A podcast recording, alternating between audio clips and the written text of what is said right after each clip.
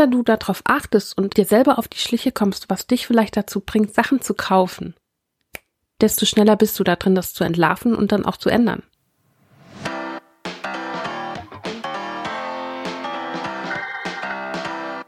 Shift, loslassen und leben. Mein Name ist Kerstin Heinz und in diesem Podcast bekommst du Impulse für dein aufgeräumteres Zuhause, nachhaltige Veränderung und persönliches Wachstum. Dieser Podcast ist all denjenigen gewidmet, die sich selbst und ihre Mitmenschen besser verstehen und ihr Leben in Ordnung bringen möchten.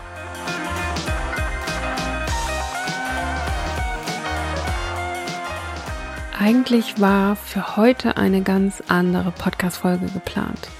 Ich kann leider nicht verraten, worum es eigentlich gehen sollte, weil die Folge natürlich dann ein anderes Mal rauskommt und ich noch nicht so viel verraten möchte.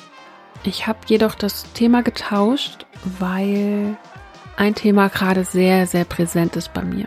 Und zwar das Thema Konsum. Konsumverhalten. Bewusstes Einkaufen, bewusster Konsum. Vor allen Dingen auch deswegen, weil es insofern präsent ist bei mir, dass ich gerade fast täglich an Schildern vorbeilaufe, die mich quasi dazu aufrufen zu konsumieren, die mich anlachen und mir Lust machen zu konsumieren. Sachen zu kaufen, mich einzudecken. Und für mich bedeutet dieses ganze Thema bewusstes Konsumieren einfach nochmal auch ein bisschen mehr, weil ich ja selber ganz, ganz lange eine Kaufsucht hatte und deswegen auch so viel gesammelt habe, weil ich nicht wusste, wie kann ich mein Geld sinnvoll investieren. Was kann ich noch machen, damit ich mich gut fühle, außer zu konsumieren? Und deswegen habe ich gekauft. Und das über eine sehr lange Zeit, über Jahre bis ich irgendwann wirklich verstanden habe, ich kann mir im Außen nichts kaufen, was mich dauerhaft glücklich macht. Aber das war, wie gesagt, ein Prozess und ich habe das, glaube ich, jetzt auch nicht zum ersten Mal erwähnt. Und so bei den Vorüberlegungen für diese Podcast-Folge zum Thema Kauftrigger, nenne ich es mal, also wirklich kaufauslösende Faktoren, Gott, was für ein Wort, habe ich für mich vor allen Dingen in interne und externe Faktoren unterschieden. Mit internen Faktoren meine ich vor allen Dingen die, Prozesse, die in dir drin ablaufen, die du vielleicht gar nicht wirklich bewusst mitbekommst, die aber trotzdem da sind.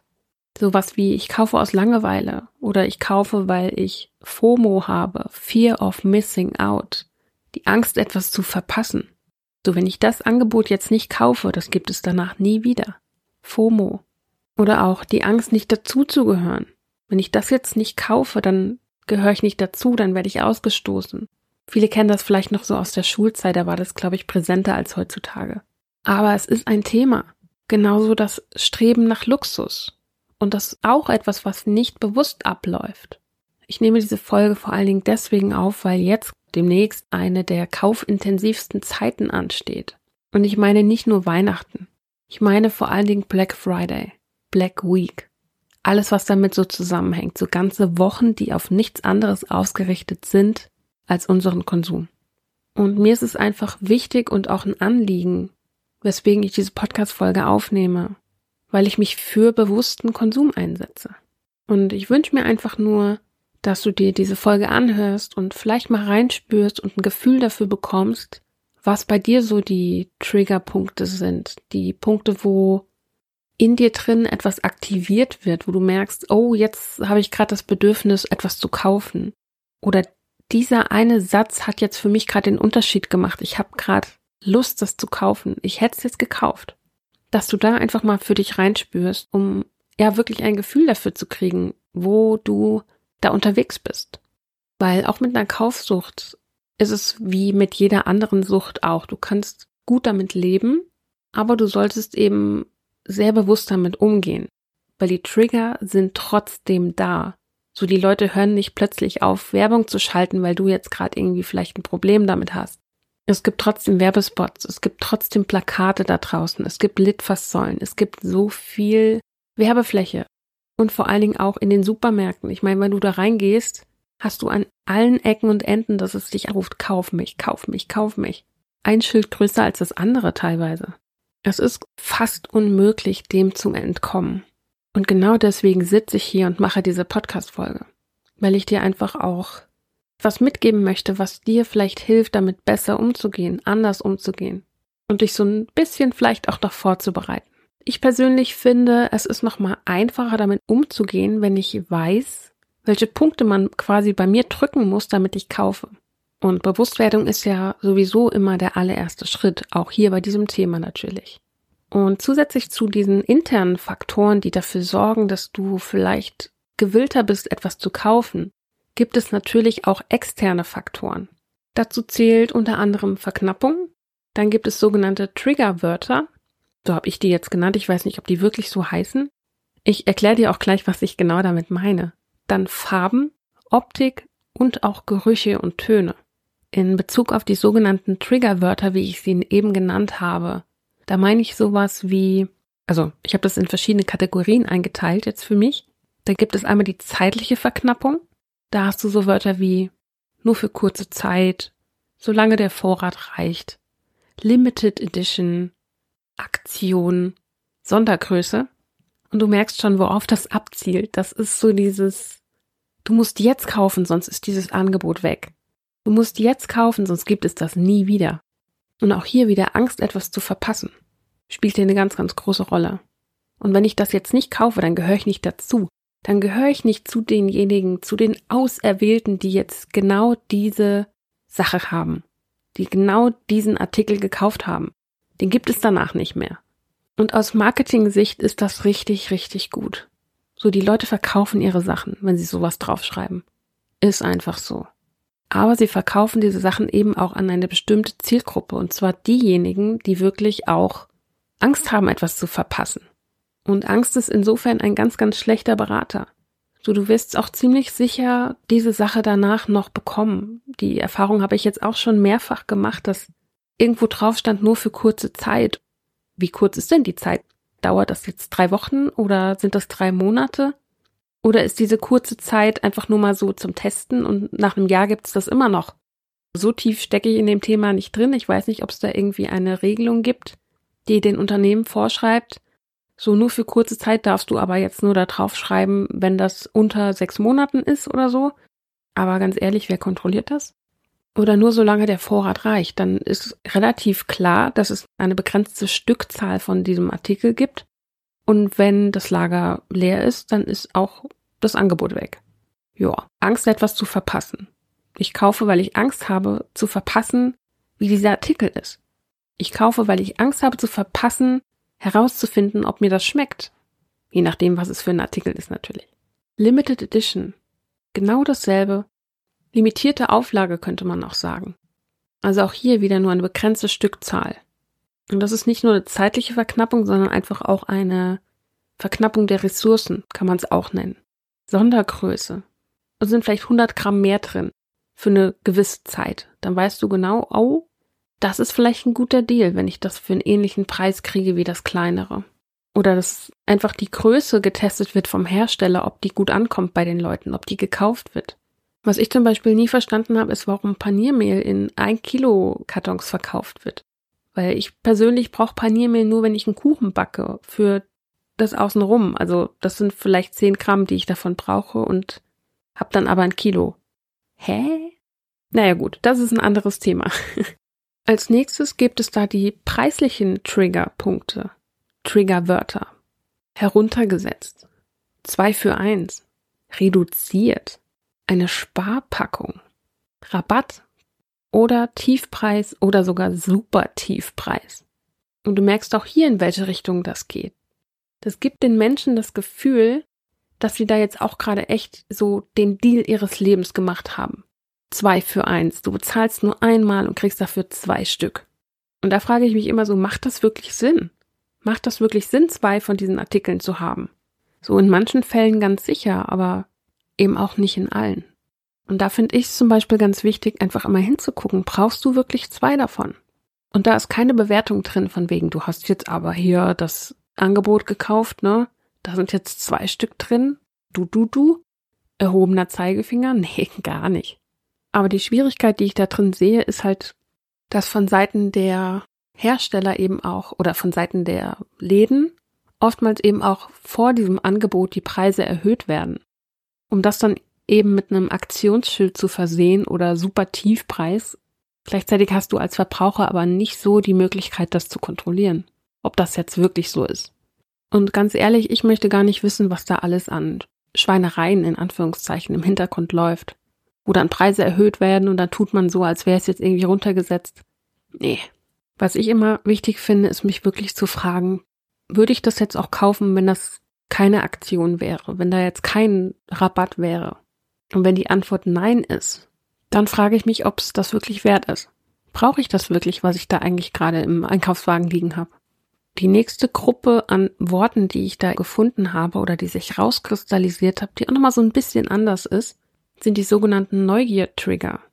Also die aktivieren die Neugier eines Menschen, würde ich jetzt mal so sagen. Das sind so Worte wie verbesserte Rezeptur oder einfach das Wort neu. Was fühlst du, wenn du dieses Wort irgendwo liest? Neu. Oh, das ist neu, vielleicht sollte ich das mal ausprobieren. Das kenne ich noch nicht. Sollte ich das ausprobieren? Hm, nehme ich mal mit. Ne, also so schnell kann es gehen.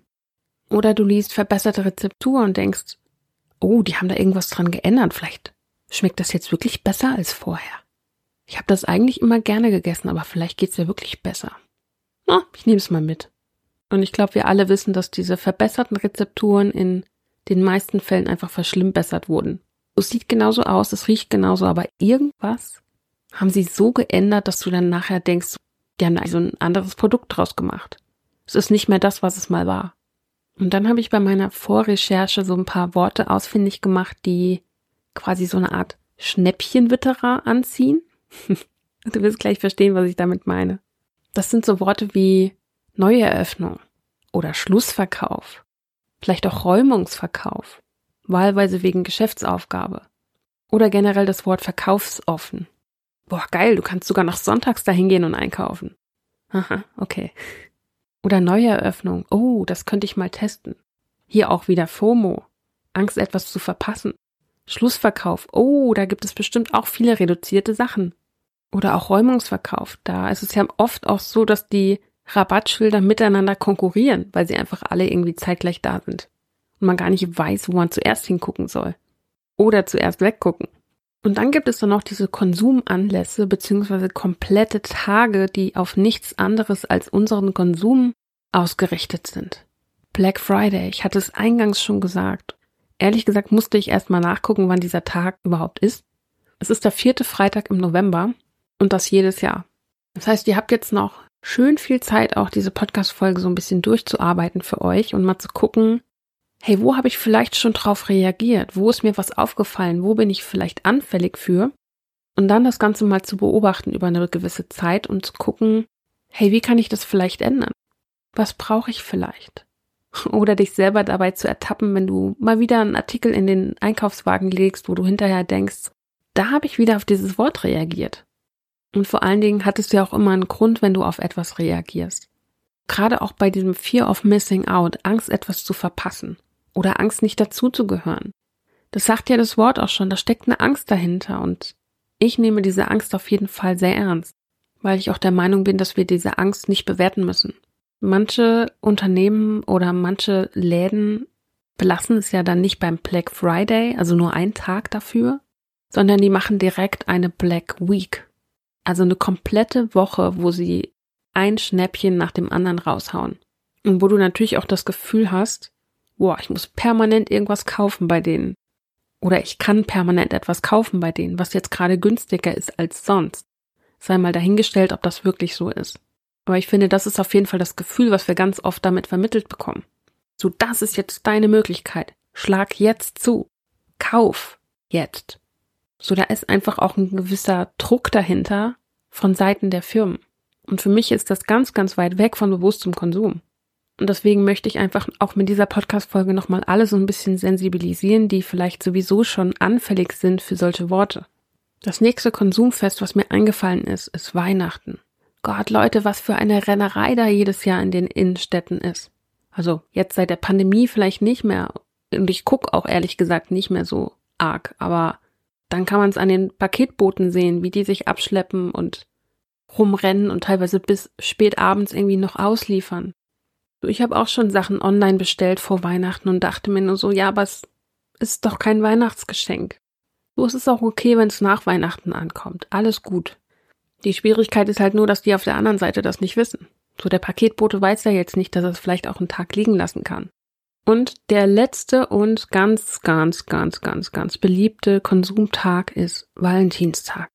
Ich glaube, vor allen Dingen die Männer kennen das. Und ich weiß nicht, irgendwer hat mal gesagt, ich weiß gar nicht, wer das gewesen ist, dass Valentinstag vor allen Dingen eine Erfindung von der Konsumgesellschaft ist, von den Firmen ist, dass sie eben ihre Blumen verkaufen, ihre Pralinen verkaufen, was auch immer es gerade ist. Oder Schmuck. Schmuck ist ja auch ein ganz beliebtes Geschenk für Frauen. Und bei meiner Recherche habe ich auf jeden Fall auch ein paar Worte gefunden, die ich als allgemeine Konsumtrigger bezeichnen würde. Und zwar vor allen Dingen die beiden Worte kostenlos und gratis. Da kriegst du quasi die Sachen hinterhergeschmissen. Du musst noch nicht mal etwas dafür bezahlen. Du kriegst es kostenlos, um zu testen. Du kriegst es gratis, um es auszuprobieren. Ach ja, für gratis kann man es mal mitnehmen. Ach ja, wenn das nichts kostet, schwupp, eingepackt. Und später wundern wir uns, wieso wir so viele Sachen zu Hause haben. Oder nach der nächsten Messe plötzlich zehn Stifte mehr haben. So, wo kommen die eigentlich alle her? Ich? Ich habe die nicht mitgebracht. Ja, aber sie haben nichts gekostet und schwupp haben sie ein neues Zuhause. Hm. Und ich finde es an der Stelle auch einfach nochmal wichtig zu sagen, ich bin nicht grundsätzlich gegen Konsum, sondern ich setze mich für bewussten Konsum ein. Das ist für mich nochmal ein ganz, ganz großer Unterschied. So, ich selbst konsumiere auch. Natürlich, jeder konsumiert. Auch Minimalisten konsumieren. Sie geben es nur nicht zu. Sie konsumieren einfach anders als andere. Also die normalen Menschen in Anführungszeichen. Wobei ich da auch sagen würde, was ist normal, aber das würde jetzt auch den Rahmen sprengen so ein bisschen. Ich bin im Laufe der Jahre einfach ein riesengroßer Fan davon geworden, zu gucken, hey, brauche ich das wirklich? Brauche ich das jetzt? Und brauche ich das? Oder habe ich vielleicht die Möglichkeit, mir das Ganze auszuleihen für eine Zeit? Weil wie oft schaffen wir wirklich auch Dinge an, die wir dann einfach nur vielleicht einmal brauchen oder einmal im Jahr brauchen und die wir uns vielleicht auch von einer Nachbarin hätten leihen können oder von der Familie. Hör auf jeden Fall mal rein, wo du dich angesprochen fühlst und ich hoffe, du nimmst das nicht persönlich, weil ich kenne dich nicht, ich weiß nicht, in welcher Situation du gerade bist. Und ich habe dich hier so ein bisschen zugeballert mit Worten, die dich vielleicht getriggert haben, die vielleicht etwas in dir ausgelöst haben. Sorry an der Stelle. Aber manchmal muss man auch etwas auslösen, um etwas zu bewirken, um Umdenken anzuregen. Und vielleicht bist du auch hier komplett smooth durchgekommen und hast gar nichts gemerkt bei dir, dass sich da irgendwas regt oder du jetzt etwas gekauft hättest bei mir. mir geht es wirklich einfach darum, ein Bewusstsein auf deiner Seite auch zu schaffen. Weil ich für meinen Teil gehe mittlerweile sehr bewusst auch durch Läden. Heute Morgen zum Beispiel auch. Ich stand im Supermarkt und dachte, Ah ja, interessant, so macht ihr das also. Und es ist ja mittlerweile auch kein Geheimnis mehr, dass zum Beispiel auch die Regale so angeordnet sind, dass sie den Konsum fördern, dass zum Beispiel die teuersten Sachen in der Regel so auf Augenhöhe stehen, dass die Gänge so angeordnet sind, dass man möglichst überall mal vorbeikommt, dass die frische Ware am Ende des Ladens steht. Das ist doch alles psychologisch optimiert, so auf das Kaufverhalten ausgelegt von einem Menschen. Deswegen gehe ich mittlerweile auch einfach nur noch mit so einer Art Tunnelblick einkaufen. Ich weiß meistens relativ genau, was ich haben möchte und wo das Ganze steht, vor allen Dingen, wenn ich in dem Laden öfters bin. Und dann gehe ich auch genau dahin. Nehme den kürzesten Weg, gehe nicht über los, ziehe keine 2000 Euro ein. Nein, Moment, das war Monopoly. Nehme den kürzesten Weg dorthin, wo ich hin möchte und hole mir das, was ich haben möchte und gehe wieder raus. Natürlich mit bezahlen. Aber oftmals ist das gar nicht möglich. Ich meine, Beispiel Ikea. Die haben das so optimiert, dass du überall durch musst. Und ich weiß, wie ätzend das ist, deswegen gehe ich da auch nicht so gerne hin. Ich war ein einziges Mal in diesem Laden. Allein das hat mir schon gereicht. Diese Gänge sind so extrem lang und überall wirst du eingeladen, dich kurz auszuruhen, zu stöbern, zu gucken und etwas zu kaufen. Und auch die Anordnung von den ganzen Möbeln dort ist kein Zufall. Die haben doch auch Leute, die sich damit auseinandersetzen, die sich kümmern, die Ahnung haben. Jede Verpackung, die du siehst, ist von einem Verpackungsdesigner erstellt worden. Was mir gerade auf jeden Fall auch noch auffällt, was auch ein Verkaufstrigger sein kann oder ein Kauftrigger, sind so diese Siegel, die es da auf den Produkten gibt. Ich habe hier gerade so ein Ökotest-Siegel neben mir stehen. Ökotest sehr gut. Natürlich animiert das auch zum Kaufen. Oh, das ist getestet. Ökotest, mhm, vertrauenswürdig. Gibt natürlich auch noch andere Siegel. Zum Beispiel der Nutri-Score. Da gibt es auch verschiedene Möglichkeiten. die die Käufer eben dazu anregen sollen, das Produkt jetzt eben in den Einkaufswagen zu legen und mitzunehmen. Und natürlich gibt es auch Möglichkeiten, die dir helfen, eben dich dem bewussten Konsum zu widmen, dich bei bewusstem Konsum zu unterstützen. Und ich habe da mal so ein paar mitgebracht. Unter anderem das Thema Budgetplanung. Also wenn du quasi dir, was weiß ich, Monatsende ein Budgetplan machst und festlegst, okay, ich habe 150 Euro, 200 Euro, was auch immer es für dich ist, Budget für diesen einen Zweck, für Lebensmittel beispielsweise.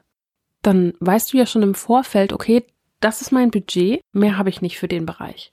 Beziehungsweise guckst dann einfach mal, haben diese 200 Euro gereicht oder die 150? War das ausreichend oder muss ich da vielleicht aufstocken oder reicht auch weniger? Und das wird garantiert auch nicht jeden Monat gleich sein, weil ja auch die Preise variieren. Bin übrigens auch nicht der Meinung, das habe ich nämlich die Tage im Radio gehört, dass die Inflation gerade das Kaufverhalten bremst. Was ich nämlich auch feststelle, dass die Leute trotzdem in den Läden stehen und Sachen kaufen. Und teilweise sich die Wagen sowas von vollladen, dass es genauso gut auch sein kann, dass sie kaufen, weil sie Angst haben, die Inflation wird noch höher, die Preise werden noch mehr steigen. Es gibt immer zwei Seiten. Dann der nächste Punkt, der dir helfen kann, beziehungsweise dich bei einem bewussteren Konsum unterstützen kann, ist der Klassiker, glaube ich. Liste anlegen und abwarten. Du schreibst dann das, was du kaufen möchtest, also je nachdem, was für eine Anschaffung es ist und wenn du es nicht akut sofort brauchst, erstmal auf eine Liste und wartest ab.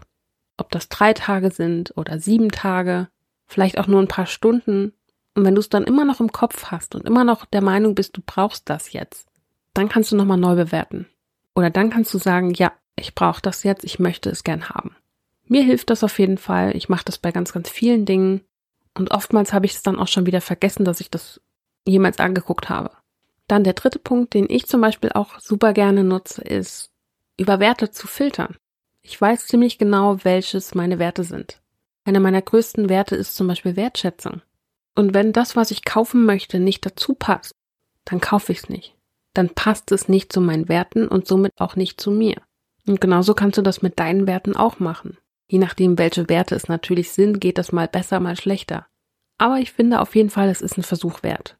Und die vierte und letzte Möglichkeit, die ich dir gerne aufzeigen möchte, ist der Einkaufswagencheck.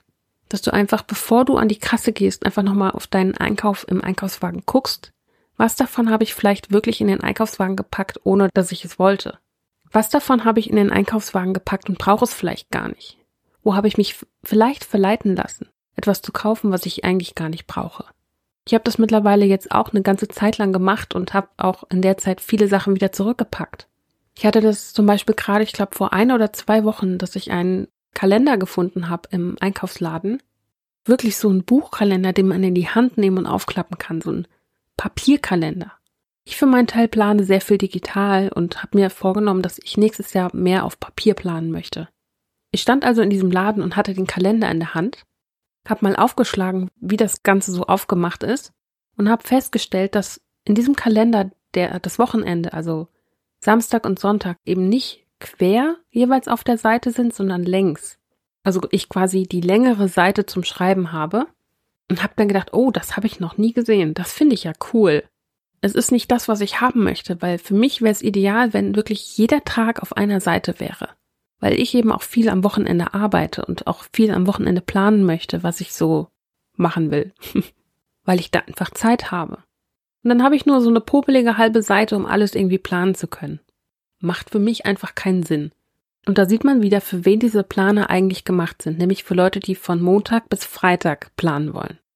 Und die ihre Freizeit vielleicht nicht so arg verplanen möchten. Für Businessmenschen. Bin ich kein Businessmensch? Nicht mein Planer. Auf jeden Fall hatte ich dann diesen Kalender schon im Einkaufswagen liegen, bin ein paar Schritte gegangen und habe dann drüber nachgedacht, hey Moment, du hast doch den Kalender schon bestellt, einen anderen Kalender. Und ein anderer kommt noch im Dezember an bei dir. Das, was du da jetzt gerade im Einkaufswagen liegen hast, das brauchst du nicht. Das brauchst du eigentlich gar nicht. Und dann habe ich mich selber quasi entlarvt, dass ich diesen Kalender einfach nur im Einkaufswagen liegen hatte, wegen dieser geteilten Seite, weil ich das so cool fand. Und dann dachte ich so, nee, es lohnt sich ja eigentlich nicht. Dann habe ich den dritten Kalender zu Hause. Aber so viele Kalender kann ich überhaupt nicht befüllen, also schon gar nicht parallel irgendwie führen. Macht dir irgendwie dann auch keinen Sinn, so zwecks Übersicht und so. Hm. Also bin ich zurückgegangen und habe den Kalender wieder hingelegt. Ich habe ihn nicht gekauft. Und ich war irgendwie echt stolz darauf, dass ich das direkt gemerkt habe. Und das ist Übungssache. Je öfter du darauf achtest und dir selber auf die Schliche kommst, was dich vielleicht dazu bringt, Sachen zu kaufen, desto schneller bist du da drin, das zu entlarven und dann auch zu ändern. Fand ich auf jeden Fall sehr spannend, war eine interessante Erfahrung. Speaking about Optik. So die komplette Verkaufspackung ist ja auf die Zielgruppe orientiert im besten Fall. Welche Farben sind da wichtig? Welche Farben ziehen diese Zielgruppe an und welche Formen bevorzugt sie? Und welche Schriftarten passen dazu? Welchen Eindruck vermittelt diese Verpackung? Wen zieht sie an, wen vielleicht eher nicht? Und das ist ja auch immer eine bewusste Entscheidung. Wen möchte ich denn ansprechen mit meiner Verpackung, mit meinem Produkt? Für wen kreiere ich das gerade? Manchmal sind Verpackungen eben auch so gestaltet, dass wir zu regelrechten Verpackungsopfern werden, weil wir die Verpackung einfach so schön finden. Mir ist es zum Beispiel auch schon bei einer Flasche Alkohol passiert, dass ich davor stand und dachte, die würde ich gerne mitnehmen, die finde ich schön. Dabei trinke ich gar keinen Alkohol. Und das muss man erstmal hinkriegen. Das muss man erstmal hinkriegen. Das ist eine regelrechte Kunst, finde ich. Und ich muss auch zugeben, ich bin nicht aus dem Bereich Marketing oder Verkauf. Ich sitze in der Redaktion. Aber genau dadurch kriege ich auch immer mal wieder mit, wie die Anzeigen gestaltet sind, wie die Wortwahl ist, welche Worte genutzt werden. Man kriegt schon so ein bisschen Gefühl dafür, was gerade irgendwie Sache ist, ob mir da jemand was verkaufen will. Und natürlich kriege ich das auch über Social Media mit. Da verirren sich in meine privaten Nachrichten immer mal wieder auch Leute, die Kaltakquise machen. Da hatte ich auch gerade erst vor kurzem ein für mich sehr lustiges Gespräch mit einem Herrn, der sich da rein verirrt hat und mir seine Dienstleistungen anbieten wollte. Oder angeboten hat, sagen wir es so. Und ich habe ihn dann relativ unwirsch abgebügelt und habe gesagt, Kaltakquise ist grundsätzlich nichts für mich. Ich baue einfach gern eine Beziehung auf, bevor ich etwas verkaufe oder etwas kaufe. Und gerade wenn man irgendwie so eng mit jemandem zusammenarbeitet, sollte man auch schon wissen, wer ist denn das Gegenüber? Wer sitzt denn da? Welche Meinung hat der? Würde der das so machen, wie ich mir das vorstelle? Das sind alles wichtige Punkte für mich. Und er ist Designer, also schon durchaus wichtig zu wissen, wer ist denn da am anderen Ende. Auf jeden Fall meinte er dann, woher meine negative Einstellung zu dem Thema käme. Und dann habe ich erst überlegt, was ich darauf jetzt antworten soll, ob ich darauf was antworten soll. Und dann ist mir aufgefallen, dass dieser Satz, ich hätte eine negative Einstellung zu dem Thema, seine Bewertung ist. Und dann habe ich gesagt, du, das ist nur für dich negativ. Für mich ist das gerade super hilfreich, weil es nämlich dafür sorgt, dass ich nicht auf jemanden reinfalle, auf den ich nicht reinfallen möchte. Weil es mich dabei unterstützt, eben nicht auf Kaltakquise zu gehen. Ja, so schnell war das Gespräch dann auch beendet. Und was ich vor allen Dingen auch in Bezug auf die Gestaltungsmöglichkeiten in so einem Einkaufsladen auch noch sagen möchte, ist, dass dort genauso wenig dem Zufall überlassen wird. So die Farbauswahl. Möchte ich eher was Beruhigendes, vielleicht eher was Aktivierendes? Und auch wenn du so auf diese kleinen Verkaufsschildchen mal achtest, viele davon sind rot. Und auch das ist nicht zufällig so. Weil ganz oft sind diese Aktionsschildchen, die dich zum Kaufen animieren sollen, rot. Und der Rest ist eher neutral gehalten. Es kommt natürlich auch immer darauf an, in welchem Laden du stehst. Und manche Läden haben da auch so ein bisschen anderes Konzept. Aber so grundsätzlich kann man sagen, dass Rot so eine Signalfarbe ist. Und es wird ganz, ganz oft auch eingesetzt eben in so Läden. Und manchmal ist es natürlich auch irgendwie so Teil des Brandings, so der Außenwirkung, wenn dann schon irgendwie im Logo oder so e-, etwas Rotes auftaucht. Und wenn man sich jetzt noch anfängt, auch so mit Farbbedeutungen zu beschäftigen oder vielleicht mal irgendwie mit einem Designer spricht, dann wird er dir garantiert auch sagen, dass Rot sparsam eingesetzt werden sollte, eben weil es so eine Wirkung hat. Du kannst ja selber mal gucken, wenn du dir ein Bild aufrufst, wo wandert zuerst dein Blick hin? Und das ist ganz oft eben bei diesen Signalfarben so, dass dein Blick dahin wandert und erstmal hängen bleibt. Und genau das ist auch der Grund, warum die so sparsam eingesetzt werden sollten. Und warum sie auch eingesetzt werden bei diesen Aktionsschildchen, nenne ich sie jetzt mal. Bei den Verkaufsschildchen. Und es geht sogar noch weiter. Der Geruch. Wie riecht es denn da in dem Laden? Ich meine, bei Parfümerien, gerade Douglas, ist es ja mittlerweile üblich, dass die auch irgendwie ihre Düfte da drin verteilen. Manche haben vielleicht Diffusor im Einsatz, die irgendwie permanent so ein bisschen die Räumlichkeit beduften. Aber natürlich ist es auch für jedes andere Produkt wichtig. Wie riecht das denn? Und wenn wir dann bei den Essensprodukten sind, dann ist auch immer die Frage, wie schmeckt es?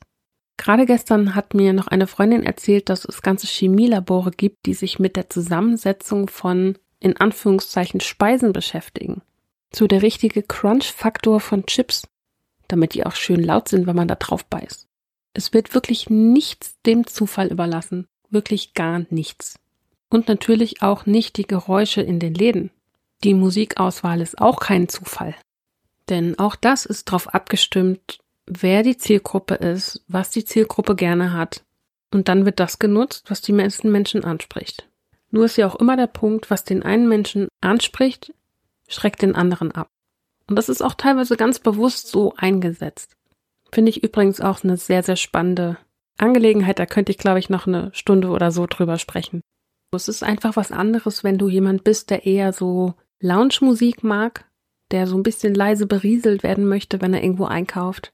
Oder ob du vielleicht so flotte Popmusik hören möchtest, damit du beschwingt durch die Gänge gehst. Und genau aus diesem Grund finde ich zum Beispiel auch dieses Experiment, was ich glaube in Hessen jetzt gerade irgendwie gewesen ist mit dieser stillen Stunde, dass wirklich eine Stunde lang Stille ist in diesem Laden und die Leute in Stille einkaufen gehen können. Da sind die Kassen leise, es gibt keine Durchsagen, es gibt keine Musik. Die stille Stunde zum Einkaufen. Das ist für die Läden nicht ganz so gut, weil die natürlich viele Faktoren, die kauffördernd sind, wegfallen. Und gleichzeitig zieht es aber Menschen an, die vielleicht sich sonst nicht so gerne dahin trauen. Es gibt immer Vor- und Nachteile, egal was die Unternehmen und die Läden machen. Es gibt immer Vor- und Nachteile. Und viele denken ja auch, sie sind da total abgeklärt und rational und kaufen wirklich nur das, was sie brauchen. nee, leider ist es nicht ganz so. Es wäre schön, wenn das so wäre. Aber wir Menschen sind alle von unseren Emotionen gesteuert. Entweder weil wir etwas erreichen möchten, zufrieden sein, glücklich sein, dazugehören, oder weil wir von etwas wegkommen wollen. Vielleicht irgendein Problem lösen, gesund ernähren, vielleicht gesünder sein, weniger Krankheiten. Was auch immer es ist. Wir sind alle emotional gesteuerte Wesen. Und da könnte ich auch eine komplette Podcast-Folge zu machen, weil es einfach so ein Riesenthema ist. Deswegen hilft auch diese Liste, wo du Sachen aufschreibst und erstmal eine Zeit lang abwartest, dir dabei wirklich eine bewusste Entscheidung zu treffen. Weil dann oftmals die Emotionen schon durch den Körper durchgelaufen sind, schon verarbeitet wurden und vielleicht nicht mehr so präsent sind, um den Kaufprozess zu beeinflussen. Genau deswegen wird so eine Liste angelegt. Ist also durchaus sinnvoll, sowas anzulegen. Und an dieser Stelle kann ich auf jeden Fall nur hoffen, dass du aus dieser Folge für dich eine ganze Menge mitgenommen hast und in Zukunft auch vielleicht bewusster einguckst, was du kaufst, wie du es kaufst und was dich vielleicht zum Kaufen verleitet. Ich wünsche dir auf jeden Fall viel Spaß beim Rausfinden. Ich danke dir vielmals, dass du dir die Zeit genommen hast zuzuhören ich hoffe, du hattest genauso viel Freude beim Anhören wie ich beim Aufnehmen. Mich hörst du in zwei Wochen wieder, wenn die nächste Podcast-Folge rauskommt. Und bis dahin wünsche ich dir eine ganz, ganz wundervolle Zeit. Bis dann. Ciao.